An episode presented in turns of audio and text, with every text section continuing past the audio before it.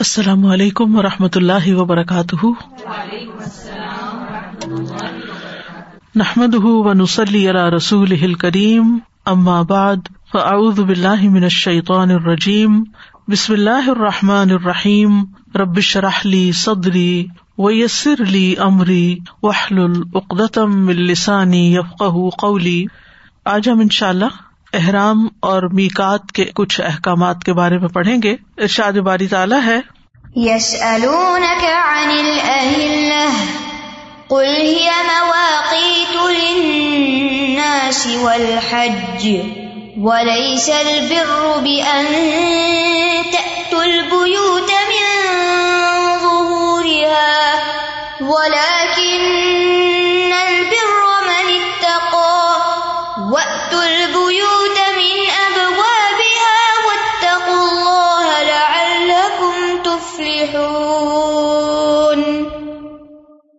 وہ آپ سے نئے چاندوں کے بارے میں سوال کرتے ہیں۔ کہہ دیجیے کہ وہ لوگوں کے لیے اور حج کے اوقات معلوم کرنے کے لیے ہیں۔ اور نیکی یہ نہیں کہ تم گھروں میں ان کے پیچھے کی طرف سے آؤ، بلکہ نیکی اس کی ہے جو تقوا اختیار کرے۔ اور گھروں میں ان کے دروازوں سے آیا کرو اور اللہ سے ڈرو تاکہ تم فلاح پاؤ۔ لوگوں نے نبی صلی اللہ علیہ وسلم سے چاند کے گھٹنے اور بڑھنے کی حکمت کے بارے میں سوال کیا۔ کہ ہلال ہوتا ہے، پھر اس کے بعد مہینے کے درمیان میں چاند فل بلوم پہ ہوتا ہے، پھر اس کے بعد پھر گھٹتا ہے، پھر غائب ہو جاتا ہے، پھر دوبارہ اٹھتا ہے۔ ایسا کیوں ہے؟ جبکہ سورج ہم دیکھتے ہیں کہ طلوع سے غروب تک ایک ہی سائز میں ہوتا ہے۔ تو اس کے جواب میں اللہ سبحان تعالیٰ نے یہ بتایا کہ یہ اوقات معلوم کرنے کا ذریعہ ہے۔ یعنی اللہ سبحان تعالیٰ نے بدلنے والے چاندوں کو بطور کیلنڈر مقرر فرمایا ہے۔ اور اس کے علاوہ بھی اس میں خاص طور پر حج اور دیگر اسلامی اعمال کو انجام دینے کے لیے اوقات کا تعین ہوتا ہے۔ جیسے کفارات، معاملات، طلاق اور وفات کی عدت اور اسی طرح زکوٰۃ کا حساب۔ یہ سب کچھ اسلامی کیلنڈر کے حساب سے ہوتا ہے۔ اس کے بعد اللہ سبحان تعالیٰ نے حج ہی کی مناسبت سے اہل جاہلیت کی ایک رسم کا رد بھی کیا۔ اور وہ کیا تھا کہ انصار اور بعض دیگر ارب قبائل کے لوگ جب حج کا احرام باندھ لیتے اور ایک دفعہ گھر سے نکل جاتے تو دوبارہ اگر انہیں گھر آنے کی ضرورت پیش آتی یا حج سے واپس آتے تو وہ اصل دروازے سے نہیں آتے تھے، بلکہ بیک ڈور سے یا کسی ونڈو سے یا پھر دیوار پھلانگ کے اور اس کو وہ دین کا ایک حصہ سمجھتے تھے۔ تو اللہ سبحان تعالیٰ نے اس رسم کا بھی رد فرمایا کہ یہ نیکی اور عبادت سمجھ کر جو کام تم کر رہے ہو، یہ اصل میں نیکی نہیں۔ کیونکہ نیکی وہی نیکی ہوتی ہے جسے اللہ سبحان تعالیٰ مقرر کرتے ہیں۔ نیکی کی بنیاد عقل بھی نہیں ہوتی کہ ہماری عقل کے مطابق یہ کام زیادہ بہتر ہے، اس لیے اس کو کر لینا زیادہ بڑا نیکی کا کام ہوگا۔ نہیں، اصل بات یہ ہے کہ اللہ سبحان تعالیٰ نے کیا حکم دیا اور اس کے رسول صلی اللہ علیہ وسلم نے اس کے بارے میں کیا فرمایا۔ تو اس کی پابندی کرنا دراصل نیکی ہوتا ہے۔ تو اللہ سبحان و تعالیٰ نے یہاں آگاہ کر دیا کہ ایسا کرنا نیکی نہیں ہے، کیونکہ اللہ تعالیٰ نے اس کو مشروع نہیں کیا، بلکہ اللہ تعالیٰ نے کیا حکم دیا کہ گھروں میں ان کے دروازوں سے ہی داخل ہو۔ وقت البیوت من ابا بحا کیونکہ اسی میں ان کے لیے سہولت ہے۔ تو یس الون کا انل اہل وہ آپ سے سوال کرتے ہیں، یہ سوال کرنے والے کون ہیں؟ صحابہ کرام ہے جس سے ان کی علم کی ہرس کے بارے میں پتہ چلتا ہے۔ ان کے مشاہدے اور آبزرویشن کے بارے میں پتا چلتا ہے کہ یہ کس طرح کائنات میں غور و فکر کرتے تھے اور پھر جو بات سمجھ میں نہیں آتی تھی اسے رسول اللہ صلی اللہ علیہ وسلم سے پوچھ لیا کرتے تھے۔ تو انہوں نے کس کے بارے میں پوچھا؟ یس کا کا سے مراد رسول اللہ صلی اللہ علیہ وسلم ہے؟ انل اہل اہل کے بارے میں۔ اہل ہلال کی جمع ہے۔ پہلی اور دوسری رات کے چاند کو ہلال کہا جاتا ہے۔ پھر اس کے بعد اس کو قمر کہا جاتا ہے۔ اور پھر اسی طرح بدر اور دیگر نام بھی ہیں۔ تو اس کے ظاہر ہونے کی وجہ سے اس کو ہلال کہا جاتا ہے نہیں وہ طلوع ہو گیا ہے، سامنے آ گیا ہے۔ اسی سے لفظ استحلال ہے۔ اور احلال کہتے ہیں آواز بلند کرنے کو۔ کیونکہ جب نیا چاند نکلتا ہے تو لوگ آواز بلند کرتے ہیں، دعا پڑھتے ہیں اور ایک دوسرے کو بتاتے ہیں۔ اور احلال کے بارے میں ایک حدیث میں بھی آتا ہے نبی صلی اللہ علیہ وسلم نے فرمایا، میرے پاس جبریل آئے اور مجھے حکم دیا کہ میں اپنے صحابہ اور دوسرے ساتھ والوں کو حکم دوں کہ وہ تلبیہ کہنے میں اپنی آوازیں اونچی رکھے ان عامر اصحابی و ممائی یارفا اسوات بال احلال یعنی اونچی اونچی پکارے راوی کہتے ہیں کہ آپ کے الفاظ بال احلال تھے یا بت تلبیہ دونوں طرح آتے ہیں اور ایک ہی مانا ہے۔ اسی سے اربوں کا ایک کال ہے کہ جب بچہ پیدا ہوتا ہے اور وہ چیخ مارتا ہے تو اس کو کہتے ہیں استحل مولود کہ جو نیو بورن ہے اس نے چیخ مار دیا، آواز بلند کر دی ہے یعنی زندہ ہے۔ تو یہاں یہ سوال چاند کے فائدوں اور حکمتوں کے بارے میں تھا کہ اس میں کیا حکمت ہے کہ اس کی شکلیں تبدیل ہو جاتی ہیں۔ کل آپ بتا دیجیے کہہ دیجیے اللہ سبحان تعالیٰ نبی صلی اللہ علیہ وسلم کو حکم دے رہے کہ ہی مواقع الحج کہ یہ لوگوں کے لیے اوقات مقرر کرنے کا ذریعہ ہے اور خاص طور پر حج کا۔ حج کا وقت اس کے مطابق ہی طے ہوگا۔ تو ہیا سے مراد یہاں چاند ہے اور مواقع میقات کی جمع ہے اور یہ وقت سے مشتق ہے۔ یعنی اس کے ذریعے وہ اپنے کاموں کا وقت مقرر کرتے ہیں۔ یا مواقع تو لناس یعنی لوگ اپنے کاموں کو طے کرتے ہیں اس کے ذریعے، کس تاریخ کو کیا کام کرنا ہے، سفر کس تاریخ کو ہے، شادی کس تاریخ کو ہے، کس تاریخ کو کون آ رہا ہے، تو اس سے تاریخیں معلوم ہوتی ہیں، اوقات معلوم ہوتے ہیں۔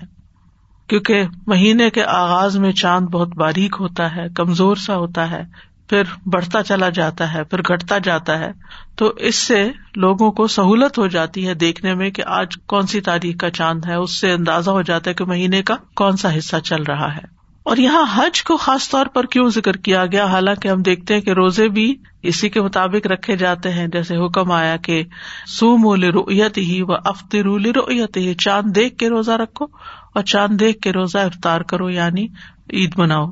تو رمضان کا ذکر یہاں نہیں آیا، یا پھر زکوٰۃ کا ذکر نہیں آیا، یا اور کچھ چیزیں جو ہو سکتی ہیں، اس سے متعلق، بلکہ خاص طور پر حج کا ذکر آیا ہے۔ کیوں؟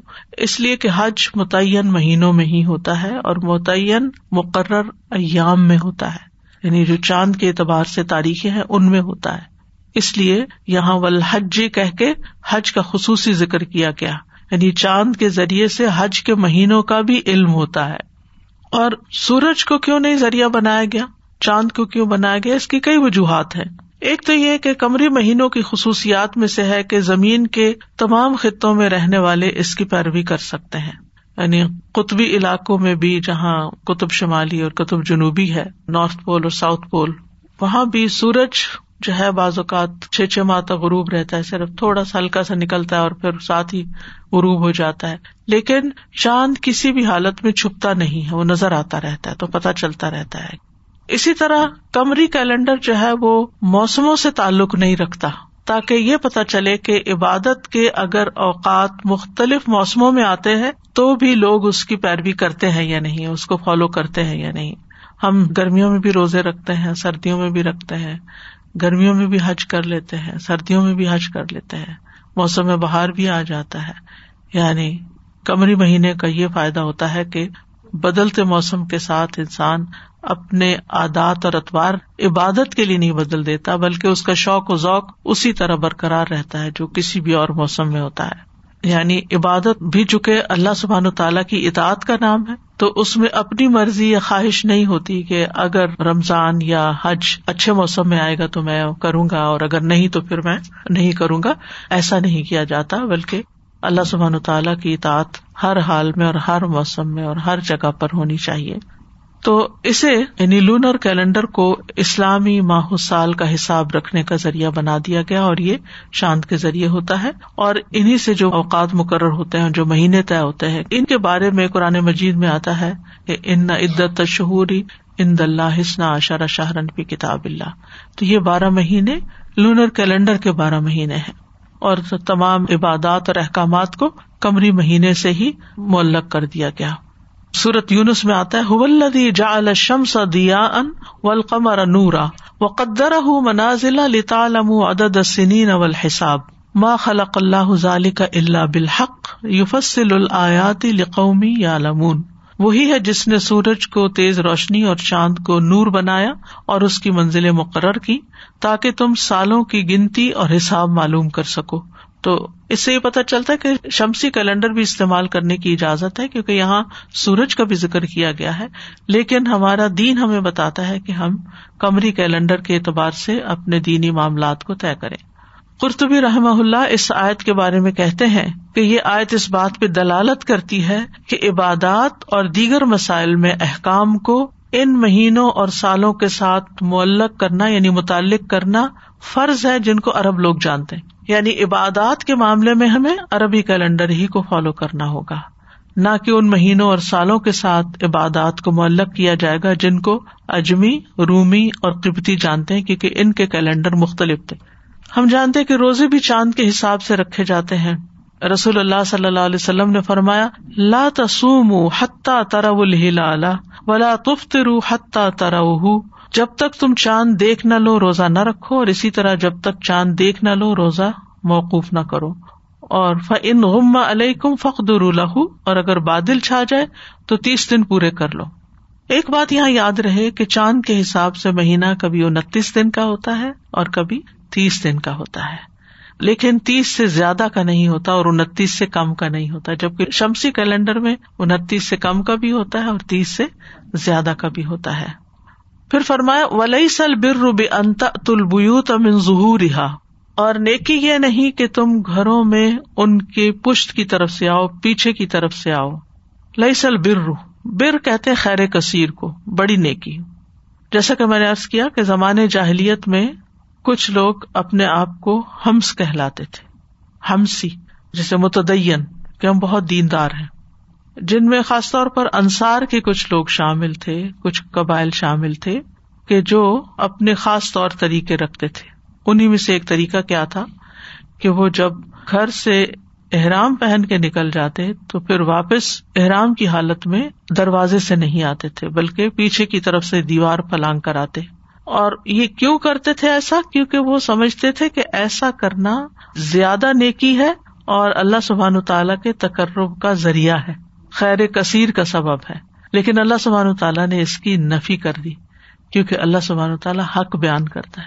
ایسا نہیں ہوا کہ اچھا چلو، انہوں نے اگر ایک رسم اختیار کی ہے تو ٹھیک ہے۔ نہیں، دور جاہلیت کی جتنی بھی ایسی رسمیں تھیں جو کہ شریعت سے ٹکراتی تھی یا دین کے مزاج کے خلاف تھی ان کی اصلاح کر دی گئی، ان کی تردید کر دی گئی۔ کیونکہ عبادات میں اصل مقصود لوگوں کو تنگی میں مبتلا کرنا نہیں ہے، انہیں مشکل میں ڈالنا نہیں ہے، انہیں مشقت میں ڈالنا مقصد نہیں ہے کہ یہ زیادہ نیکی ہوگی اگر وہ دروازے سے آرام سے داخل ہونے کے بجائے دیوار پہ چڑھے اور پھر چھلانگ لگائے یا کچھ اور ایسا ہی کام کرے اپنے آپ کو مشقت میں ڈالے تو یہ نیکی نہیں ہے۔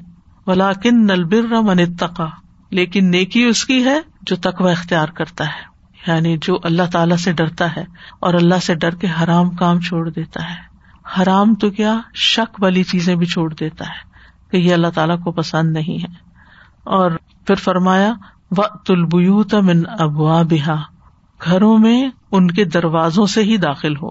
و تق اللہ اور اللہ سے ڈرو۔ اللہ اللہ کم تفل تاکہ تم فلاح پاؤ۔ دوبارہ سے تقوا کا ذکر کیا گیا کہ اصل نیکی تقوا اختیار کرنا ہے اور تقوا ہی کامیابی کا راستہ ہے۔ یعنی جو اللہ سے نہیں ڈرتا، جو اللہ کا تقوا اختیار نہیں کرتا، وہ کامیاب نہیں ہو سکتا۔ تو اس آیت سے جو باتیں ہمیں پتہ چلتی ہیں، ان میں سے ایک نئے چاند کی حکمت کا بیان، چاند کے گھٹنے بڑھنے کے بارے میں حکمتوں کا بیان، کہ تمام لوگوں کے لیے چاند وقت کے تعین کا ذریعہ ہے، اور پھر یہ کہ معاملات میں آسانی والا راستہ اختیار کیا جائے۔ عبادات میں وہ طریقہ اختیار کیا جائے جو ہمارے لیے مقرر کیا گیا ہے۔ اور اس میں جو خاص بات ہمیں پتہ چلتی ہے نا، وہ یہ ہے کہ ہر کام سیدھے طریقے سے کیا جائے۔ جس طرح بتایا گیا ہے، ویسے کیا جائے۔ جو چیز قرآن و سنت کے مطابق ہے، اس کو کرنا دراصل نے کی ہے۔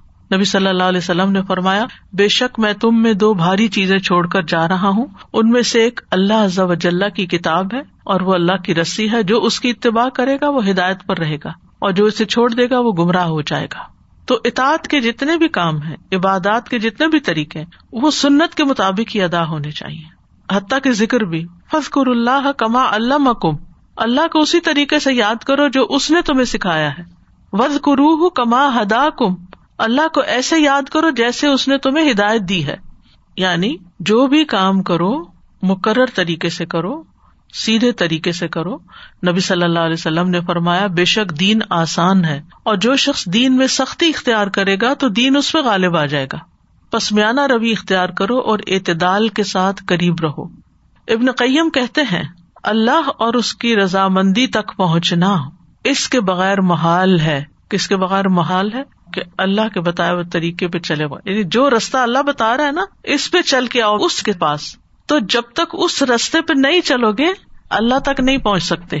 آج بھی آپ دیکھیں، لوگوں نے اللہ سبحان و تعالیٰ تک پہنچنے کے من گڑت طریقے اختیار کر رکھے ہیں۔ کچھ ایسے وظیفے اندھیرے کمرے کر کے اور پھر کچھ اچھل کود کر کے اور خود ساختہ کچھ لوگ ڈانس کر کے اور جھوم جھام کے وہ سمجھتے ہیں کہ اس طرح ہم اللہ تعالیٰ کے قریب پہنچ جاتے ہیں۔ تو یہ طریقے تو نہ اللہ تعالیٰ نے ہمیں قرآن مجید میں بتائے ہیں، نہ نبی صلی اللہ علیہ وسلم کی سنت سے پتہ چلتے ہیں۔ تو اگر کوئی یہ سمجھتا ہے کہ نبی صلی اللہ علیہ وسلم کی سنت سے بڑھ کر یہ طریقے ہمیں زیادہ اللہ کے قریب کر دیتے ہیں یا کوئی خاص چلا کاٹ کے اللہ کے قریب بندہ پہنچ سکتا ہے، تو یہ اس کی غلط فہمی ہے۔ امام ابن قیم کہتے ہیں، اللہ کے علاوہ کسی سے ہدایت ملنا این گمراہی ہے، اور اس راستے کے بغیر جس کو اللہ نے اپنے تک پہنچنے کے لیے مقرر فرمایا ہے، وہ راستہ اپنے چلنے والے کو اللہ کی طرف لے جاتا ہے۔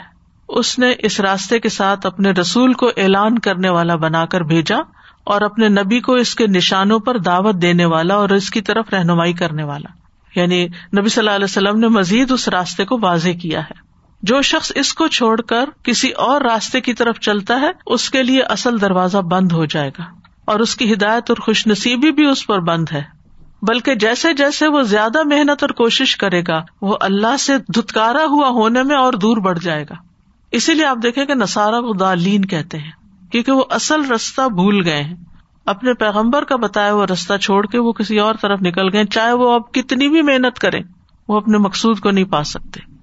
ہم سب کے لیے بھی اس میں بہت بڑی رہنمائی ہے کہ ہم اپنے طور طریقوں میں ضرور یہ بات دیکھیں کہ وہ قرآن و سنت کے مطابق ہیں یا نہیں، خصوصاً جو عبادات کے طور طریقے ہیں۔ کیونکہ جو ایسے طریقے پر عبادت کرے جسے اللہ نے مشروع نہیں کیا، وہ بدت ہوتی ہے۔ کیونکہ اللہ سبحان تعالیٰ کیا حکم دیتے ہیں؟ کہ تم گھروں کو ان کے دروازوں سے آؤ۔ کوئی بھی کام ہو چاہے شرعی ہو یا دنیاوی ہو، اس کو جان کر، اس کے بارے میں علم حاصل کر کے پھر اس کو کرنا چاہیے۔ تب آپ صحیح طریقے سے کریں گے۔ حتیٰ کہ چھوٹے چھوٹے گھر کے کام بھی جو ہے اگر آپ نے سیکھے نہیں، آپ کو اگر طریقہ نہیں آتا، تو آپ ان کو صحیح طور پر نہیں کریں گے اور ان کے لیے لمبا روٹ اختیار کریں گے۔ مثلاً اگر آپ کو پائن ایپل کاٹنا نہیں آتا، آپ نے سیکھا نہیں اب تو مشکل ہی نہیں، آپ یو ٹیوب پہ دیکھے آپ کو سکھا دیں گے۔ تو آپ دیکھیے کہ لوگ پھر کس طرح چھوٹی سی چیز کے ساتھ بھی جگل کرتے رہتے ہیں نا۔ اگر پیاز کاٹنا نہیں آتا یا دھنیا صاف کرنا نہیں آتا، چھوٹے چھوٹے کام یعنی یہ سارے کے سارے، حتیٰ کہ جوتے کے تسمے باندھنے بھی اگر آپ نے نہیں سیکھے، لیسز لگانی، تو بھی آپ کے لیے زندگی مشکل ہو جائے گی۔ تو مطلب یہ ہے کہ جو بھی کوئی کام کرنا ہے اس کا پہلے طریقہ سیکھو کہ صحیح طریقہ کیا ہے، آسان طریقہ کیا ہے، اور پھر اسے اس طریقے کے مطابق کرو۔ کیونکہ اگر کوئی چیز اپنے نشانے پر نہیں ماری جائے گی، تو آپ کا نشانہ ضائع جائے گا۔ مثلاً آپ تیر چلاتے رہے لیکن آپ نے تیر اندازی سیکھی ہی نہیں، تو آپ کا کوئی تیر ادھر جائے گا، کوئی ادھر جائے گا، آپ کے سارے تیر ختم خالی ہو جائیں گے، دور چلے جائیں گے، اور آپ کے ہاتھ کوئی شکار نہیں آئے گا۔ تو وہ تلبیو تمن ابوا بہا تو دنیا میں بھی اور دین کے کاموں میں بھی کسی بھی طریقے، مثلاً اگر آپ کہیں جانا چاہتے ہیں، تو پہلے آپ لوکیشن دیکھیں کہ کس طرف کو جانا ہے آپ نے۔ بعض لوگ بس اپنے گمان سے دائیں بائیں گھوم جاتے ہیں پھر آدھے راستے پہ جا کے لوکیشن دیکھتے ہیں، پھر ان کو واپس آنا پڑتا ہے۔ آپ وہاں تو نہیں پہنچے گے، آپ نے اپنا وقت اور پیٹرول سب کچھ ضائع کیا۔ تو یہ اگرچہ حج سے متعلق بات ہو رہی ہے، لیکن اس میں زندگی کا ایک اہم اصول بتا دیا گیا ہے کہ منزل تک اسی وقت پہنچو گے، کامیابی اسی وقت ہوگی جب صحیح ڈائریکشن پہ چلو گے، اس ڈائریکشن پہ اپنے اسٹیپس اٹھاؤ گے اور رکھو گے۔ مثلاً آپ لوگوں کو امر بال معروف اور نہیں انل منکر کا حکم دے رہے ہیں، لیکن آپ لوگوں کے حالات کو مد نظر نہیں رکھتے۔ تو آپ ان کو اور بگاڑ کی طرف لے جائیں گے۔ یعنی اگر آپ حکمت عملی سے کام نہیں لیتے تو آپ اپنا مقصد حاصل نہیں کر سکیں گے۔ ایک بچے سے بھی اگر کام نکلوانا ہو نا، تو کیا کرنا ہوتا ہے؟ پہلے سوچنا ہوتا ہے کہ کس طریقے سے اس سے بات کی جائے کہ اس کے ہاتھ میں جو چھری ہے نا، یہ مجھے پکڑا دے۔ کہیں ایسا نہ ہو کہ میں اس کو ایسے طریقے سے کہوں کہ اس کو چلا دے یا لے کے بھاگ نکلے اور کام خراب کر دے۔ اسی طرح تعلیم میں اگر ایک معلم ہے اور اس کو صحیح طریقہ نہیں آتا پڑھانے کا اور اس کی اپروچ درست نہیں، تو وہ طالب علموں کو اور زیادہ کنفیوز کر دے گا۔ ان کو مشقت میں ڈال دے گا۔ کیونکہ اس نے صحیح طریقہ اختیار نہیں کیا، وہ صحیح دروازے سے ہی انٹر نہیں ہوا، اسے صحیح طور پر اپروچ ہی نہیں کیا۔ تو جب بھی کسی کام کا ارادہ کریں، تو اس کے لیے سب سے پہلے صحیح راستہ اختیار کریں۔ اور اسی لیے جب سمجھ نہ آ رہی ہو کہ کیا کرنا چاہیے، تو ہمیں علم والوں سے پوچھنے کے لیے بھی کہا گیا اور استخارا بھی اسی لیے۔ کہ اللہ تعالیٰ سے رہنمائی لینے کے لیے کہ یہ کام کریں یا نہ کریں اور پھر اس کے بعد جب آپ نفل پڑھ لیتے ہیں، دعا کر لیتے ہیں، اللہ سے مدد مانگ لیتے ہیں، تو پھر اس کے بعد کیا ہے؟ آپ مطمئن ہو جاتے ہیں، آپ سکون میں آ جاتے ہیں اور آپ یکسوئی کے ساتھ وہ کام کرنے لگتے ہیں۔ تو اس لیے بہت ضروری ہے کہ انسان وقت البیوت من ابابیا اسی سے پھر علماء نے اور بھی کچھ باتیں لی کہ مثلاً اگر کسی کو رشتہ بھیجنا ہے کسی کے گھر میں تو وہ ولی سے بات کرے، ادھر ادھر باتیں نہ کرے۔ ویسے کسی لڑکی کا رشتہ بھیجنا ہے، کوئی لڑکی پسند آ گئی ہے تو لڑکی کی تو رضامندی پتہ چل گئی کہ وہ چاہتی ہے، لیکن لڑکی خود اپنا فیصلہ نہیں کر سکتی، اس کے ولی سے بات کرنی ہوگی۔ اسی طرح کچھ اور احکامات میں بھی، جیسے ہسبینڈ وائف کا فزیکل ریلیشن شپ ہے تو اس میں ایسے غیر فطری طریقے اختیار نہیں کرنے چاہیے۔ کہ جو ان نیچرل ہیں اور ان کی وضاحت کچھ تو سنت سے بھی ہوتی ہے۔ عام طور پر لوگ پوچھتے رہتے ہیں، تو جو بھی کام ہو، اس میں شریعت کو اور پھر فطرت کو ملحوظ خاطر رکھا جائے۔ ایسے طریقے نہ اختیار کیے جائیں جو ان نیچرل ہیں، کیونکہ وہ دین دنیا کی ہلاکت کا ذریعہ بنتے ہیں۔ اس آیت سے جو بات ہم نے لی وہ کیا؟ کہ حاجی احرام پہن کے گھر سے نکل چکا ہے۔ اب اسے گھر جانا ہے تو وہ غلط طریقہ اختیار کر رہا ہے، تو وہ اسے احرام کی پابندیوں میں سے سمجھتے تھے۔ تو کیا واقعی یہ بھی احرام کی پابندیوں میں سے ہے کہ آپ گھر میں الٹے طریقے سے داخل ہوں؟ تو ایسا کچھ نہیں ہے۔ حج کے احکامات میں ہم حالت احرام میں ممنوع کام ہونے کے احکامات کے بارے میں کل پڑھ رہے تھے۔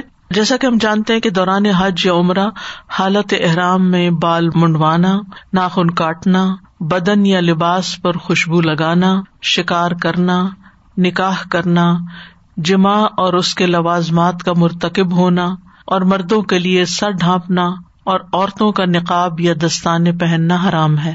یہ احرام میں ممنوع کام ہے یعنی جو حالت احرام میں ہو، وہ ان میں سے کوئی کام نہیں کر سکتا۔ لیکن اگر کوئی محرم یعنی احرام والا شخص ان ممنوع کاموں میں سے کسی چیز کا ارتکاب کر لیتا ہے، جان بوجھ کر یا بھول کر یا کسی بھی وجہ سے۔ تو پھر اسے کیا کرنا ہے؟ اب اس کا وے آؤٹ کیا ہوگا؟ اب اس کا کفارا کیا ہوگا؟ اب کرے کیا؟ تو اس میں اس کی کچھ حالتیں ہیں۔ نمبر ایک، بھول کر جہالت کی بنا پر کوئی کام ہو جانا۔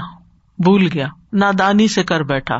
تو یہ پہلی حالت ہے۔ کہ جو شخص بھول کر یا جہالت کی وجہ سے کسی ممنوع چیز کا ارتقاب کرتا ہے یا اس کو مجبور کیا جاتا ہے یا وہ سو گیا ہے تو سوتے ہوئے اس سے کوئی ایسا کام ہو گیا ہے تو اس پر نہ کوئی گنا ہوگا، نہ ہی فدیا ہوگا۔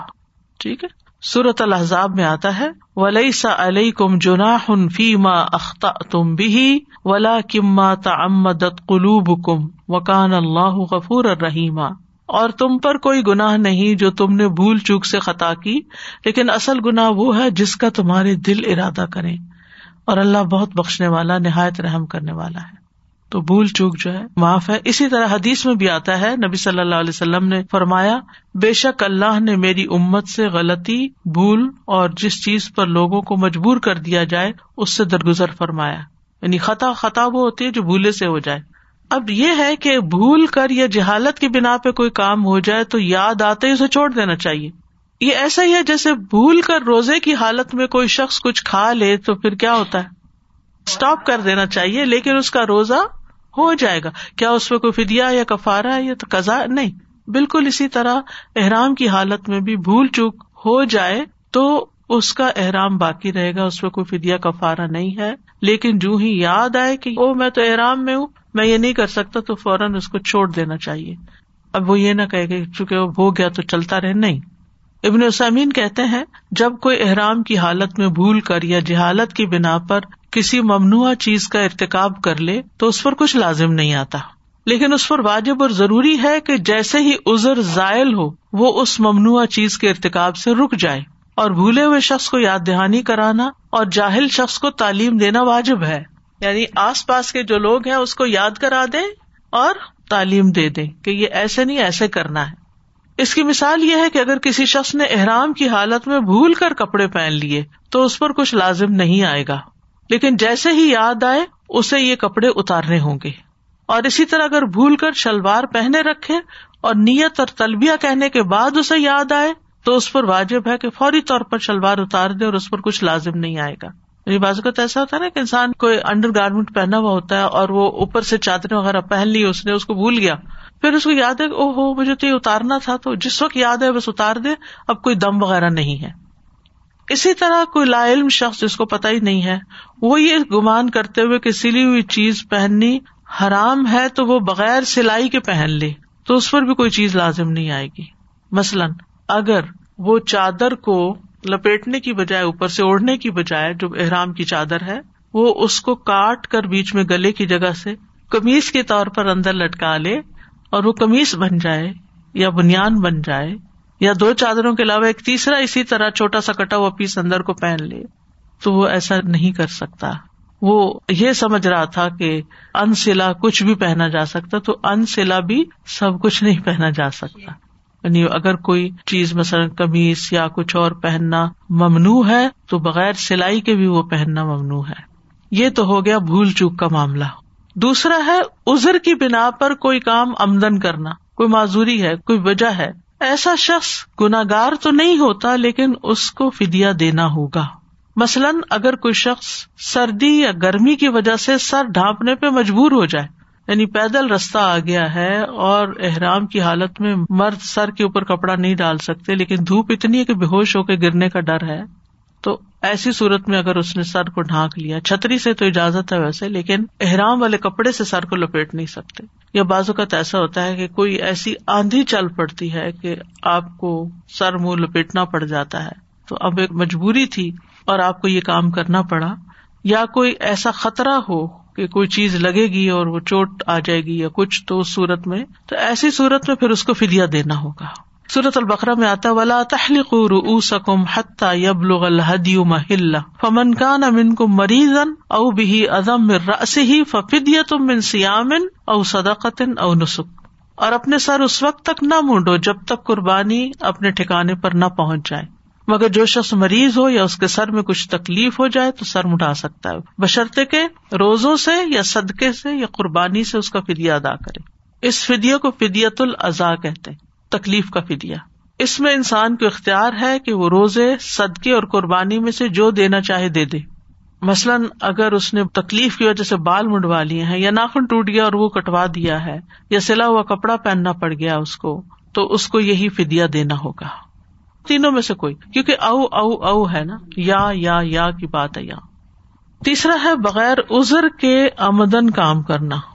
اب جمعہ پڑھنا تو ایک ازر تھا نا اب ازر نہیں ہے، لیکن آپ نے کوئی احرام کی خلاف ورزی کر لی، تو ایسا شخص گناگار ہوگا۔ ٹھیک ہے نا؟ اوپر والے دو گناگار نہیں ہے لیکن پہلے کو فدیا نہیں دینا، دوسرے کو فدیا دینا۔ تیسرا جو ہے، اس کو فدیا بھی دینی اور توبہ بھی کرنی ہے۔ تو بغیر ازر کے کام کرنے پر فدیے کی کچھ صورتیں ہیں جس میں فدیا نہیں ہے، وہ نکاح کرنا ہے۔ حالت احرام میں کیا گیا نکاح بادل ہے، اور اس کا کوئی فدیا بھی نہیں ہے۔ ویلڈ نہیں ہے وہ نکاح۔ نمبر دو، وہ جس کا فدیا ایک اونٹ ہے، وہ تحل اول سے قبل جمع کرنا ہے۔ تحل اول آپ کو معلوم ہے کہ قربانی کر کے، بال ترشوا کے اور رمی کر کے تحل ہو جاتا ہے آپ کا۔ اور اگر یہ تحل نہیں ہوا اور اس سے پہلے کسی نے جمع کر لیا اور جان بوجھ کے ایسا کیا تو اس کا فدیا اونٹ قربان کرنا ہے۔ نمبر تین، جس کا فدیا تین روزے یا ایک بکری یا چھ مسکینوں کا کھانا ہے یعنی چاہے تین روزے مسلسل رکھے یا الگ الگ ایک بکری جو قربانی میں لگتی ہے، وہ ذبح کرنی ہوگی۔ کوئی بھی بکری نہیں۔ یا پھر اس کے قائم مقام اونٹ یا گائے کا ایک حصہ قربانی کرے اور اس کا گوشت فکرا میں تقسیم کیا جائے۔ خود اس میں سے کچھ نہ کھائے۔ یا پھر چھ مسکینوں کو کھانا کھلائے۔ اور ہر مسکین کو نصف سا وہ غلہ دے جو خود کھاتا ہے۔ چاول کھاتا ہے یا مکئی کھاتا ہے یا کوئی اور یعنی جس ملک کے وہ کھانے کھاتا ہے، اس کے مطابق ہی وہ دے سکتا ہے۔ اگر اس نے بال اتار دیے، بغیر کسی ازر ناخن کاٹ دیے، خوشبو استعمال کر لی، شہوت کے ساتھ بیوی سے خوش تباہ کی، دستانے پہن لیے، سردی تھی، عورت نے نقاب کر لیا، مرد نے سلا ہوا لباس پہن لیا یا سر ڈھانپ لیا، تو ان تین اشیاء میں سے کوئی بھی فدیا دینے کا اختیار حاصل ہے اس کو۔ ان تین چیزوں میں سے کوئی بھی فدیا دے دے گا۔ ٹھیک۔ شکار کا فدیا کیا ہے؟ جیسا جانور شکار کیا اس کے برابر کا جانور۔ یعنی اگر کوئی گائے کے برابر کا جانور شکار کیا تو گائے کرے گا۔ اور اگر کوئی ہرن کیا ہے تو اس کے سائز میں یا اس کی قیمت میں بکرا وغیرہ کرے گا۔ اور اگر شکار کی کوئی مثل نہیں یعنی کوئی اس کے برابر چیز نہیں ہے شکار کی قربانی کرنے کی، تو اس کی قیمت کے برابر غلہ نکال کر مساکین کو تقسیم کرے گا۔ یعنی شکار کی قیمت کیا تھی؟ جو آپ نے شکار کیا، خرگوش کیا مثلاً۔ یا کوئی پرندہ کر دیا، تو اس کی ورتھ کیا ویلو کیا اس کے مطابق فدیا دیا جائے۔ اگر محرم ایک سے زیادہ چیزوں کی خلاف ورزی کر لیتا ہے، جیسے خوشبو بھی لگا لی، سلا و لباس بھی پہن لیا، تو ہر خلاف ورزی کا الگ الگ فدیا دینا ہوگا۔ اب احرام کی خلاف ورزی کی بات ختم ہو گئی۔ اب ہے مشروط احرام کے بارے میں۔ اگر کسی شخص کو بیماری کا خوف ہو یا دشمن کے راستہ روکنے کا خوف ہو تو وہ احرام باندھتے وقت یہ نیت کر لے کہ اگر بیماری بڑھ گئی تو میں وہی احرام کھول دوں گا۔ تو ایسے شخص پر حج یا عمرہ کرنے سے قبل احرام کھولنے پر کوئی فدیا یا دم نہیں ہوگا۔ ٹھیک ہے؟ اس سلسلے میں ایک روایت ہے، حضرت عائشہ کہتی ہے کہ رسول اللہ صلی اللہ علیہ وسلم زبا بنت زبیر کے پاس گئے اور ان سے فرمایا، شاید تمہارا حج کرنے کا ارادہ ہے۔ انہوں نے ارض کیا، اللہ کی قسم، میں تو اپنے آپ کو بیمار پاتی ہوں۔ آپ نے ان سے فرمایا، پھر بھی حج کا ارام باندھ لو، البتہ شرط لگا لینا اور یہ کہنا اللہ محلی حیث حبستانی اللہ، میں اس وقت حلال ہو جاؤں گی جب تو مجھے روک لے گا۔ اسی طرح آپ دیکھیں کہ بعض لوگوں کو جیسے سعودی عرب کے اندر رہتے ہیں تو ان کو پانچ سال کے اندر دوبارہ حج کرنے کی اجازت نہیں ہوتی۔ لیکن اگر کوئی اپنی بیوی کو لے جانا چاہ رہا ہے اور خود اس نے حج کیا ہوا ہے، یا کوئی اور ایسا مسئلہ آ گیا ہے تو اس کو ڈر ہے کہ مجھے روک نہ لیا جائے۔ تو وہ بھی ایسا مشروط احرام پہن سکتا ہے کہ میں چلا جاؤں گا اگر روک لیا تو پھر احرام کھول دوں گا۔ اب کوئی دم پہ دیا کچھ نہیں۔ سانسا جی یہ جو گورنمنٹ کمپلشن لگا دیتی ہے بعض اوقات کے ماسک پہنے ضروری تو وہ پھر اوپر والی دو میں سے کس کیٹیگری میں آئے گا؟ کہ فدیا دینا پڑے گا ماسک اگر ہم پہن لیتے ہیں یا نہیں دینا پڑے گا؟ وہ ازر میں آئے گا یا مجبوری مجبوری میں آئے گا۔ پھر فدیا نہیں ہوگا اس کا۔ شکریہ۔ میکات کی دو قسمیں ہیں ایک زمانی اور ایک مکانی۔ زمانی زمانہ سے وہ وقت ہے جس کے اندر اندر حج کا احرام باندھا جا سکتا ہے۔ اور وہ کون سی؟ الحج اشہر معلومات۔ حج کے مہینے معلوم ہے تو اس سے پتا چلتا ہے کہ حج کا احرام حج کے مہینوں کے سوا دوسرے مہینوں میں نہ باندھا جائے۔ عمرہ سال میں کسی وقت بھی کیا جا سکتا ہے مگر حج مقرر وقت میں ہی کیا جا سکتا ہے۔ اور میکات دوسری ہے مکانی۔ یعنی وہ جگہ جہاں سے حج یا عمرے کے لیے احرام باندھا جا سکتا ہے۔ تو جہاں تک زمانی کا تعلق ہے، تو اس میں یہ ہے کہ سنت طریقہ یہی ہے کہ حج کا احرام صرف حج کے مہینوں میں باندھا جائے۔ حضرت عائشہ کہتی ہیں، ہم رسول اللہ صلی اللہ علیہ وسلم کے ساتھ حج کے مہینوں میں، حج کی راتوں میں اور حج کے احرام میں نکلے۔ حج کا احرام حج کے مہینوں میں پہننا ضروری ہے۔ آپ رمضان میں حج کا احرام پہن کے مکہ نہیں جا سکتے۔ ٹھیک ہے؟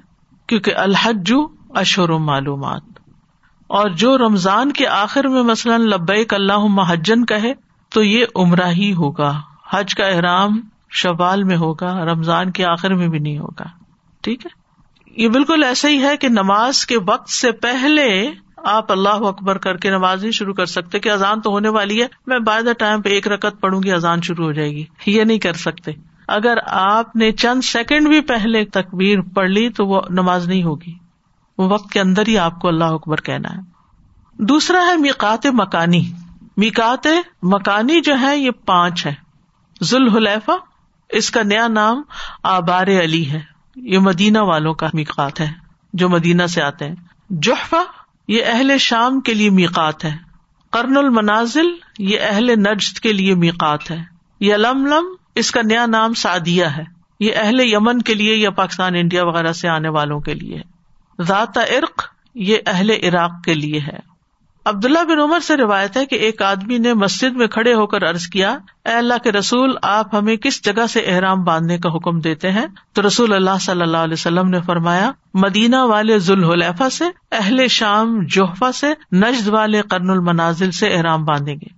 ایک اور روایت میں آتا ہے کہ آپ نے اہل عراق کے لیے ذات عرق اور اہل یمن کے لیے یلم لم میقات مقرر فرمائی ہے۔ یہ آپ نے خود مقرر کی ہے ان کو کراس نہیں کیا جا سکتا احرام کے بغیر جو ان سے باہر رہتے ہوں۔ ٹھیک ہے؟ چاہے آپ پاک ہیں یا نا پاک ہے ایون اگر کوئی خاتون حیض کی حالت میں ہے تو اس کو بھی احرام کے ساتھ داخل ہونا ہے اس میں۔ اب جو لوگ بیت اللہ اور ان مقامات کے بیچ میں رہتے ہیں ٹھیک ہے نا؟ نہ وہ مکہ میں رہتے ہیں، نہ وہ یلملم میں رہتے ہیں، بلکہ اس کے بیچ کے ایریا میں رہتے ہیں، جیسے جدہ ہے مثلاً، یا اور اسی طرح کی جگہ ہے تو وہ اپنی رہائش گاہ سے ہی احرام باندھیں گے، وہ گھر سے ہی احرام پہنیں گے۔ انہیں کسی میکات جانے کی ضرورت نہیں ہے۔ اور جو شخص ان مقررہ میکاتوں میں سے کسی ایک سے بھی نہ گزرے، اسے چاہیے کہ وہ جس میکات کے برابر سے گزرے، وہیں سے احرام باندھے۔ یعنی مثلاً آپ جہاز سے آ رہے ہیں تو ضروری ہے کہ جہاز جوہفا کے اوپر سے گزرے گا، اس کے برابر سے اگر گزر رہا ہے تو وہ بھی اسی میکات میں شمار ہو جائے گا۔ تنعیم اور مقام جارانہ مستقل میکات نہیں ہے۔ جو لوگ ان مقامات کے اندر ہوں وہ اپنے گھر سے احرام باندھے۔ صحیح بخاری میں ہے، رسول اللہ صلی اللہ علیہ وسلم نے فرمایا، جو لوگ میکات کے اندر رہتے ہوں، وہ اپنے رہنے کی جگہوں ہی سے احرام باندھے، حتیٰ کہ مکہ کے لوگ مکہ ہی سے احرام باندھے۔ میکات سے احرام باندھنا واجب ہے۔ یہ عمرے کے واجبات میں سے، آپ کو یاد ہے، شروع میں میں نے آپ کو ارکان اور واجبات بتائے تھے۔ اس لیے جو بھی حج یا عمرہ کرنا چاہتا ہو، اسے بغیر احرام کے میقات تجاوز نہیں کرنا چاہیے۔ چاہے وہ خشکی کے راستے سے آ رہا ہے یا فضائی راستے سے۔ ابن اسامین سے بغیر احرام کے میقات کراس کرنے کا حکم دریافت کیا گیا تو انہوں نے جواب دیا، احرام کے بغیر میکات تجاوز کرنے والا دو حالتوں سے خالی نہیں۔ اگر وہ حج یا عمرہ کرنا چاہتا ہے تو اس وقت اسے میکات پہ واپس آنا ہوگا۔ تاکہ وہ وہاں سے حج یا عمرے کا احرام باندھے۔ اگر وہ ایسا نہیں کرتا، نہیں جا سکتا بس کوئی عورت ہے پیریڈ میں تھی، اس کو پتا ہی نہیں تھا، وہ آ گئی۔ تو اس نے حج یا عمرے کے واجبات میں سے ایک کو ترک کیا ہے اور اہل علم کے نزدیک اسے فدیا دینا ہوگا، جو مکہ میں ذبح کر کے وہاں کے فکرا میں تقسیم کیا جائے گا۔ یعنی اب بھول کے آگے اندر، اب واپس کوئی لے جائے تو بہت اچھا ہے، تو کوئی نہیں لے کے جا رہا تو پھر؟ دم دے دیا جائے۔ میکات پر پہنچ کر احرام باندھنا افضل ہے۔ رسول اللہ صلی اللہ علیہ وسلم نے ذوالحلیفہ کے قریب پہنچ کر احرام باندھا تھا، مدینہ سے نہیں باندھ کے چلے تھے۔ حالانکہ وہ نو میل کا فاصلہ شاید۔ میکات کے علاوہ کسی اور جگہ جا کر احرام پہننے کی کراہت ہے۔ مالک بن انس کے پاس ایک شخص آیا اور اس نے کہا، اے ابو عبد اللہ میں کہاں سے احرام باندھوں؟ انہوں نے کہا، ذوالحلیفہ سے جہاں سے رسول اللہ صلی اللہ علیہ وسلم نے احرام باندھا تھا، اس نے کہا، میں چاہتا ہوں کہ مسجد نبی سے باندھوں۔ انہوں نے کہا، ایسا نہ کرنا۔ اس نے پھر کہا، میں چاہتا ہوں کہ مسجد میں موجود قبر یعنی روزہ رسول کے قریب سے احرام باندھوں۔ امام مالک نے کہا، ایسا نہ کرنا۔ مجھے ڈر ہے کہ تم کسی فتنے میں مبتلا نہ ہو جاؤ۔ کیونکہ جو شخص سنت کی مخالفت کرتا ہے فل یا حضر الدین یو خالف نہ ان امری ان تصیب فتنتن او یوسیب عذاب علیم۔ سورت نور کی آتا فل زر الدین بس چاہیے کہ ڈرے وہ لوگ یو خالف ان امری ہی جو آپ کے حکم کی مخالفت کرتے ہیں۔ ان تصیب فتنا تو کہ انہیں کوئی فتنا نہ آ گیرے، کسی فتنے میں نہ پڑ جائے، یا انہیں کوئی دردناک عذاب نہ آ پکڑے۔ تو جان بوجھ کے سنت کی مخالفت نہیں کرنی چاہیے۔ یہ سوچ کر عقل سے کہ مسجد نبی میں تو ایک نماز کا ثواب ایک ہزار نمازوں کا ہے اور وہ افضل ترین جگہ ہے اور ریاض الجنت اور جنت کا ٹکڑا ہے، لہٰذا وہاں سے شروع کرنا چاہیے۔ نہیں۔ اس نے کہا، اس میں کون سا فتنا ہے؟ میں تو صرف چند میل کا فاصلہ ہی زیادہ کرنا چاہتا ہوں۔ تو امام مالک نے کہا، اس سے بڑا فتنا اور کیا ہو سکتا ہے کہ تم اس فضیلت کی طرف سبقت لے گئے ہو جسے رسول اللہ صلی اللہ علیہ وسلم نے چھوڑ دیا۔ یعنی آپ نے اس کو فضیلت کی بات نہیں سمجھی، تم اسے فضیلت بنا کے بیٹھ گئے ہو۔ اور میں نے اللہ سبحان تعالیٰ کا فرمان سنا ہے فل یا حضر الزین یو خالفون ان امری ان تصیب فتن تن اور یوسیب عذاب علیم سورت نور کی آیت نمبر سکسٹی تھری ہے۔ سزا اگر کسی نے حج کیا یا عمرہ کیا اور ایسے اس سے کوئی ایسی غلطی ہوگی ہے جس پہ اس کو یہ دینی تھی قربانی اور کتنے سال کے بعد اگر اس کو علم ہوا تو کیا وہ اب دے دے؟ اور وہ وہیں پر مکہ میں کسی کو کہے کہ وہیں پر قربانی دے اور وہیں فکرا میں تفصیل اوکے۔ کوئی جا رہا تو اس کے ہاتھ بھیج دے۔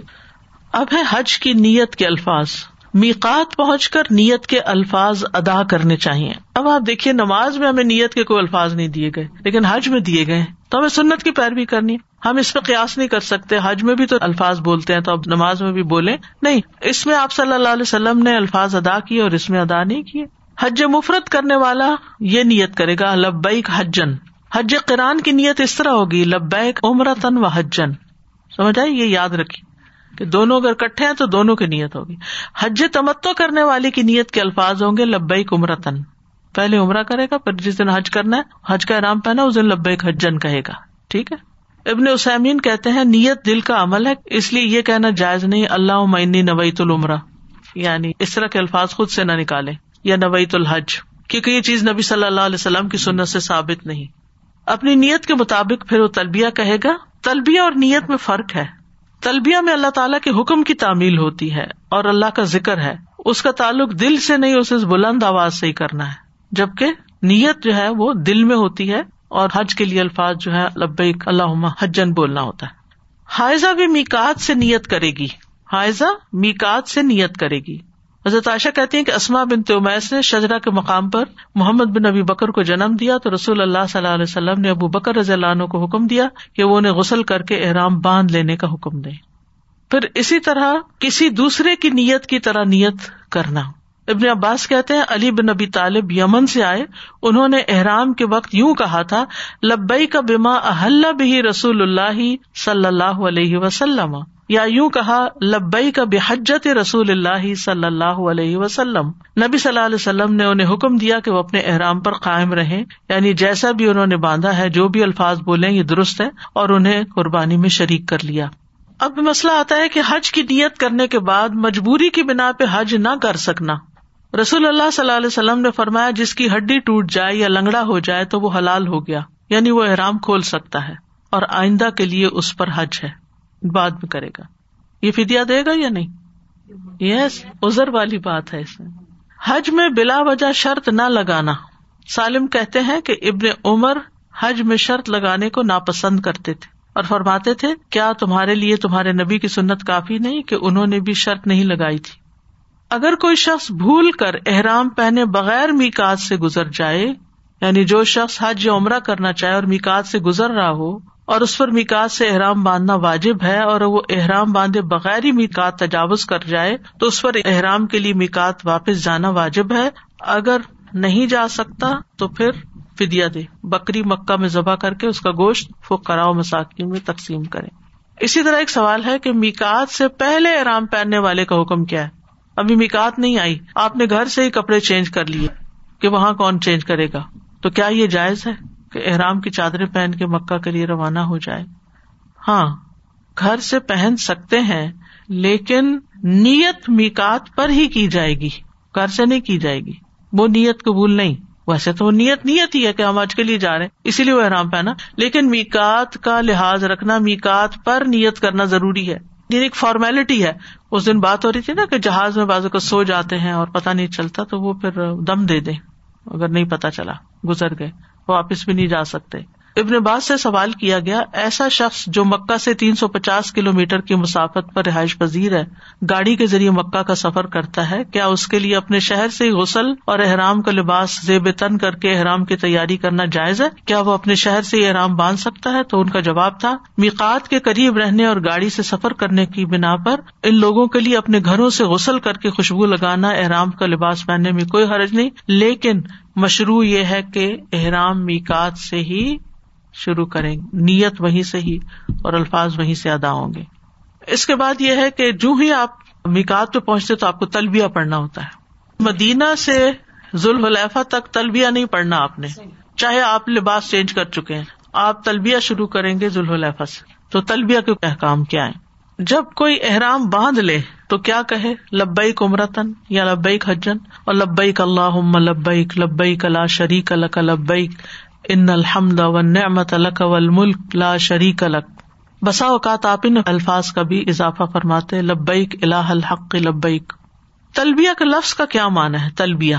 اس کا مطلب تو یوں کیا جاتا ہے کہ میں اللہ تعالیٰ کے سامنے بار بار حاضر ہوں۔ لبیک لبیک جب کہتے ہیں تو تکرار کے ساتھ یہ واضح کیا جاتا ہے کہ اللہ کے سامنے حاضری ہمیشہ اور مسلسل ہوگی۔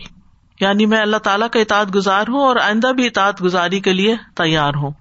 تلبیہ کا لفظ عربی زبان میں لبا بل مکان کے لفظ سے ماخوذ ہے۔ لبا بل مکان یہ اس وقت بولا جاتا ہے جب کوئی کسی جگہ پر ٹھہرے اور وہیں کا ہو جائے۔ کسی جگہ ٹھہرے اور وہیں کا ہو جائے۔ تو اس سے لبیک کا کیا مطلب ہے کہ اے اللہ، میں تیری اطاعت پر ہوں اور اسی پر قائم رہوں گا۔ تیرا ہی ہو کر رہ گیا میں۔ یعنی اللہ کی بندگی اور اللہ کی اطاعت پر گامزن رہنے کا عزم کرنا ہے گویا۔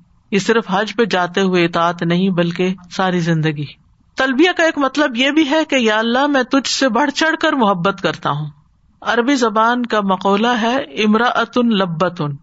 وہ عورت جو اپنے بچوں سے خوب محبت کرے۔ امرا اتن لبتن۔ تو اس کے مطابق کسی کو لبیک اس وقت کہا جائے گا جب محبت کے ساتھ تعظیم بھی شامل ہو۔ لبیک اللہ لبئی تو اس میں گویا آپ اطاط محبت، استقامت اور اللہ سبحان تعالیٰ کی پکار پر ایک حاضری دے رہے ہیں۔ یہ ساری چیزیں اس میں شامل ہیں۔ تلبیہ میں اخلاص کا معنی بھی شامل ہے۔ لب شعی کہتے ہیں کسی بھی چیز کی ملاوٹ سے پاک اور خالص صورت۔ لب الرجل کہتے ہیں آدمی کی عقل اور دل یعنی لب لب لباب اول الباب ٹھیک ہے؟ تو اس میں اخلاص کا معنی بھی آتا ہے۔ یعنی میں خالص ہو کر تیرے حضور حاضر ہو رہا ہوں۔ تو اس طرح تلبیہ عقید توحید کا ایک شعر ہے، ایک علامت ہے۔ کل ہم نے شاعر اللہ کی بات پڑھی تھی نا۔ اور عقید توحید ہی حج کا مقصد اور حج کی روح ہے، بلکہ تمام عبادات کی روح یہی ہے۔ تلبیہ کہنے کی فضیلت ہے۔ رسول اللہ صلی اللہ علیہ وسلم نے فرمایا، جو تلبیہ کہنے والا لبیک پکارتا ہے، تو اس کے دائیں اور اس کے بائیں دونوں طرف کی زمین کی انتہا تک سارے پتھر، درخت اینٹ ہر چیز اس کے ساتھ لبیک پکارتی ہے۔ لیکن ہم اس کی اہمیت کو جانتے ہی نہیں، کچھ لوگ تو پڑھتے ہی نہیں عجیب سا حج ہوتا ہے۔ تکلیف بھی ہوتی ہے دیکھ کے، دائیں بائیں، آگے پیچھے۔ پرواہ نہیں، باتیں ہو رہی ہیں ادھر ادھر کی۔ سنو، ابن ماجا کی روایت ہے، تلبیہ کہنے والا جو لبیک پکارتا ہے تو اس کے دائیں اور بائیں دونوں طرف کی زمین کی انتہا تک سب پتھر، درخت، اینٹیں، سب کچھ لبیک پکارتی ہیں۔ ایک اور حدیث ہے، جب کوئی تلبیہ کہنے والا تلبیہ پڑھتا ہے تو اسے خوشخبری دی جاتی ہے۔ اور جب بھی کوئی تقبیر کہنے والا اللہ اکبر کہتا ہے تو اس کو خوشخبری دی جاتی ہے۔ کہا گیا، جنت کی؟ آپ نے فرمایا ہاں۔ تلبیہ گزشتہ امبیا کی سنت ہے۔ ابن عباس سے روایت ہے کہ رسول اللہ صلی اللہ علیہ وسلم کا گزر وادی ازرق سے ہوا۔ تو آپ نے فرمایا، یہ کون سی وادی ہے؟ صحابہ نے ارض کیا، وادی ازرق ہے۔ آپ نے فرمایا، گویا میں موسا علیہ السلام کو گھاٹی سے اترتا ہوا اور بلند آواز سے تلبیہ کہتا ہوا دیکھ رہا ہوں۔ اس کے بعد آپ پہاڑ کی چوٹی پر پہنچے تو پوچھا، یہ کون سی وادی ہے؟ ارض کیا گیا، یہ ہرشا کی چوٹی ہے۔ آپ نے فرمایا، گویا میں یونس بن متا علیہ السلام کو موٹی سر اونٹنی پر سوار بالوں والا جبا پہنے ہوئے دیکھ رہا ہوں اور ان کی اونٹنی کی نکیل، کھجور کی چھال کی ہے اور وہ تلبیہ کہہ رہے ہیں۔ تلبیہ حج کی زینت ہے، حج کی خوبصورتی ہے۔ حج کا شعر ہے۔ سعید بن جبیر کہتے ہیں، میں ایک مرتبہ میدان عرفات میں ابن عباس کی خدمت میں حاضر ہوا اور اس وقت وہ انار کھا رہے تھے۔ فرمانے لگے کہ نبی صلی اللہ علیہ وسلم نے بھی میدان ارفا میں روزہ نہیں رکھا تھا۔ ام الفضل نے ان کے پاس دودھ بھیجا تھا جو انہوں نے پی لیا۔ اور ابن عباس نے کہا، اللہ فلاں شخص پر لانت فرمائے جو ایام حج میں سے ایک عظیم ترین دن کو پائے، پھر اس کی زینت مٹا ڈالے۔ حج کی زینت تو تلبیہ ہے۔ یعنی حج کے دن پائے اور تلبیہ ہی نہ پڑے تو اللہ کی رحمت سے محروم ہے، خوشخبریوں سے محروم ہے۔ صحابی رسول اللہ صلی اللہ علیہ وسلم سے تلبیہ سیکھتے تھے۔ ابن عمر کہتے کہ میں نے رسول اللہ صلی اللہ علیہ وسلم سے اس طرح سے تلبیہ سیکھا۔ لبیک اللہ لبیک لبیک اللہ شریک الک لبیک، ان الحمد و نعمت لک الملک لا شریک الک تلبیہ شروع کرنے کا وقت کون سا ہے؟ ابن عمر بتایا کرتے تھے کہ نبی صلی اللہ علیہ وسلم اپنی سواری پر سوار ہوئے اور جب وہ ذوالحلیفہ کی مسجد کے پاس کھڑی ہوئی یعنی اٹھ کے کھڑی ہو گئی سواری، تو آپ نے تلبیہ پڑھا۔ یعنی جب آپ گاڑی میں بیٹھ جائیں اور ویسے تو آپ ذوالحلیفہ کے مقام پر ہیں، تو پہنچتے ہی نہیں تلبیہ شروع کر دینا، نکلتے وقت تلبیہ شروع کرنا ہے۔ پھر اسی طرح تلبیہ کی ابتدا تحمید تصبیح اور تقبیر سے کرنا۔ انس رضی اللہ عنہ سے مربی کہ رسول اللہ صلی اللہ علیہ وسلم نے ذوالحلیفہ میں رات گزاری، حتیٰ کہ صبح ہو گئی۔ پھر آپ ظہر کے بعد اپنی سواری پر سوار ہوئی۔ یعنی اتنا ٹائم آپ نے گزارا ذوالحلیفہ میں جا کے۔ جب وہ آپ کو لے کر مقام بیدا میں سیدھی کھڑی ہوئی تو آپ نے اللہ کی ہم تصویر اور تقبیر پڑھی۔ پھر آپ نے تلبیہ کہا۔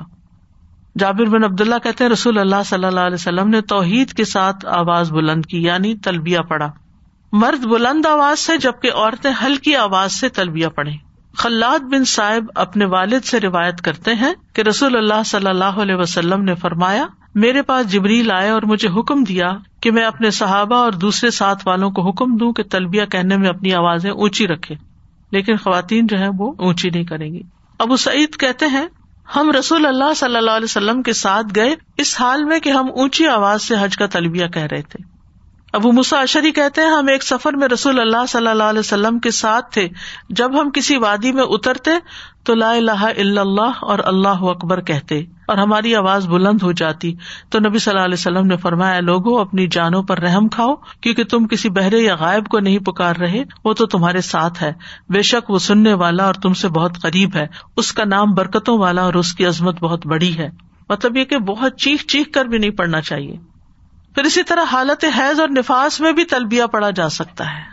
کیونکہ آپ نے حضرت اسما بنتے امیس کو جو نفاس کی حالت میں تھی، تلبیہ پڑھنے کا حکم دیا۔ تلبیہ کے مصنون الفاظ وہی ہیں جو حضرت ابن عمر نے سیکھے تھے نبی صلی اللہ علیہ وسلم سے۔ اس کے علاوہ ابن عمر ان کلمات کا اضافہ بھی کرتے تھے۔ لبئی کا لبئی کا وسادئی کا ولخی روبی ادئی کا لبئی کا ور رغبا الئی کا ول مطلب ہے میں حاضر ہوں، میں حاضر ہوں اور بار بار اطاعت کا اظہار کرتا ہوں۔ ساری بھلائی تیرے ہاتھ میں ہے، میں حاضر ہوں اور رغبت اور عمل تیری طرف ہے۔ یعنی تیری طرف راغب ہوں، تیری طرف نیکی کرنے والا ہوں۔ اسی طرح نبی صلی اللہ علیہ وسلم کے تلبیہ میں یہ بھی الفاظ تھے لبئی کا الہ الحق، میں حاضر ہوں اے معبود برحق۔ اسی طرح جابر روایت کرتے ہیں رضی اللہ عنہ کے رسول اللہ صلی اللہ علیہ وسلم نے احرام باندھا اور تلبیہ پڑھا اور ابن عمر کی روایت کی مانند تلبیہ کے الفاظ بیان کیے اور کہا کہ لوگ ضل معارج کے الفاظ اس طرح زیادہ کر دیتے تھے۔ نبی صلی اللہ علیہ وسلم انہیں سنتے اور کچھ نہیں کہتے تھے۔ یعنی اے بلندیوں والے انعامات کے مالک لبیک اللہ لبیک ضل معارج۔ مشرقین نے تلبیہ میں شرکیہ الفاظ بڑھا لیے تھے۔ مطلب لبئی کلا شریک الگ اور پھر اللہ شریکن ہوا لکا تم لک ہُو ملک۔ مگر تیرا ایک شریک ہے، تو اس کا مالک ہے، وہ کسی چیز کا مالک نہیں۔ یہ کہتے اور بیت اللہ کا طواف کرتے۔ تو یہ درست نہیں تھا۔ نیت کرتے ہوئے ایک بار یہ الفاظ بھی پڑھنے چاہیے۔ اللہ محجت لا ریا افیح ولا سم اللہ، میرے اس حج سے نہ دکھاوا مقصود ہے اور نہ شہرت مطلوب ہے۔ یہاں ایک بات اور یاد رکھی جائے کہ اگر کسی نے میکات سے حج افراد یا کران کا احرام باندھا، پھر مکہ پہنچنے سے پہلے یا مکہ پہنچ کے ارادہ بدل گیا، تو حج افراد یا حج کران کی نیت کو حج تمتو سے تبدیل کر سکتا ہے۔ ایسا کرنے سے اس پہ نہ کوئی فدیا ہوگا، نہ دم ہوگا۔ اگر کران والا حدی ساتھ لایا ہے، تو پھر نیت نہیں تبدیل کر سکتا۔ ٹھیک ہے۔ اب ہے حرم میں داخلہ۔ مکہ میں تلبیہ پڑھتے ہوئے داخل ہونا چاہیے۔ یعنی جب مکہ انٹر ہو تو لبیک اللہ لبیک کی کسرت کر دیں۔ کیونکہ نبی صلی اللہ علیہ وسلم حج کا تلبیہ پڑھتے ہوئے مکہ مکرمہ میں داخل ہوئے۔ ابن عمر جب مکہ آتے تو زی توا کے مقام میں رات گزارتے، حتیٰ کہ صبح ہو جاتی، غسل فرماتے، پھر مکہ میں داخل ہوتے اور وہ اللہ کے نبی کے حوالے سے یہ ذکر کرتے تھے کہ آپ صلی اللہ علیہ وسلم نے ایسا ہی کیا تھا۔ پھر شہر میں داخل ہوتے وقت کی دعا پڑھنی چاہیے۔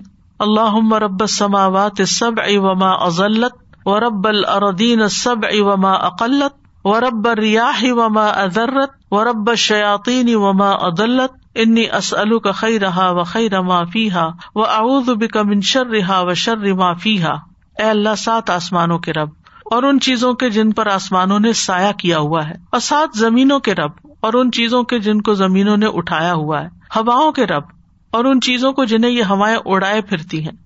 شیتانوں کے رب اور ان کے جن کو ان شیتانوں نے گمراہ کیا ہے۔ میں تجھ سے اس بستی کی خیر اور جو کچھ اس میں ہے اس کی خیر کا سوال کرتا ہوں اور اس بستی کے شر سے اور جو کچھ اس میں ہے اس کے شر سے تیری پناہ چاہتا ہوں۔ پھر مسجد میں داخل ہوتے وقت اپنا سیدھا پاؤں مسجد میں رکھے اور یہ دعا پڑھے اعوذ باللہ العظیم بوجہ ہل کریم و سلطان ہل قدیم من شیطان الرجیم۔ بسم اللہ وسلام علی رسول اللہ. اللہ مغفر لی جنوبی وفتح لی اباب رحمتک. یہ دعائیں پڑھنی ہے آپ نے مسجد میں داخل ہوتے وقت. اگر رش نہیں تو طواف سے ابتدا کر لیں. یعنی جب بیت اللہ میں حج کے ارادے سے داخل ہوں تو طواف کرنے کے لیے جا رہا انسان یا عمرے کے لیے فرض ہے یا نفلی، تو سب سے پہلے طواف کرنا چاہیے۔ طواف سے پہلے دو رکت تحیت المسد کی پڑھنا مشروع نہیں۔ جب آپ حج عمرے کے لیے گئے ہیں تو آپ اینٹر ہوتے ہوئے دعائیں مسجد کی پڑھ کے لب بیک پکارتے ہوئے کعبہ تک پہنچے اور ڈائریکٹ طواف شروع کرے نہ کہ وہاں نماز کوئی پڑھے۔ لیکن اگر کوئی رکاوٹ آ جائے، اتنا رش ہے کہ آپ آگے جا ہی نہیں پا رہے۔ آپ داخل تو تھے اس نیت سے، لیکن اب آگے نہیں جا سکتے اور آپ کو بیٹھنا پڑ رہا ہے انتظار کے لیے، تو پھر آپ بے شک تحیت المسد پڑھ لیں۔ کہ مسجد میں بیٹھنے سے پہلے تحیت المسد پڑھنے چاہیے۔ یعنی کرنا ہی تو آپ چاہیے، سیدھے وہیں جانا چاہیے، تحیت المسد نہیں۔ لیکن اگر بازو کا ہوتا نا کہ وہ آگے سے روک ہی دیتے ہیں، آپ انٹر ہی نہیں ہو سکتے۔ بعض رش آپ نے شاید دیکھے ہی ہوگے کہ اس میں لازمن انسان کو انتظار کرنا پڑتا ہے۔ تو اس وقت پڑھ لیں۔ ٹھیک ہے؟ آج کے لیے اتنا ہی کافی ہے۔ وہ آخر داوانا ان الحمد اللہ رب العالمین۔ سبحان اللہ و بحمد کا اشد اللہ اللہ اللہ انت استخر کا و اطوب السلام علیکم و رحمۃ اللہ وبرکاتہ۔